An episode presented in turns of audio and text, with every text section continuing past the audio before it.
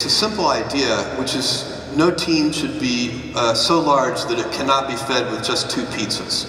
And, uh, and so obviously to do great things you need big teams, but you need to subdivide them.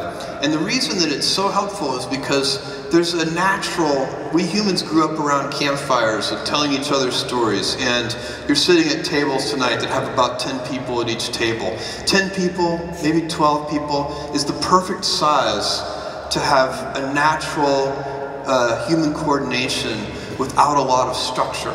And if you want to have a big group of one hundred people or five hundred people uh, organized, you have to have a lot of structure to make that work. And so if you can arrange to do big things with a multitude of small teams, and that takes a lot of effort to organize that way, but if you can figure that out, the communication on those small teams will be very natural and easy.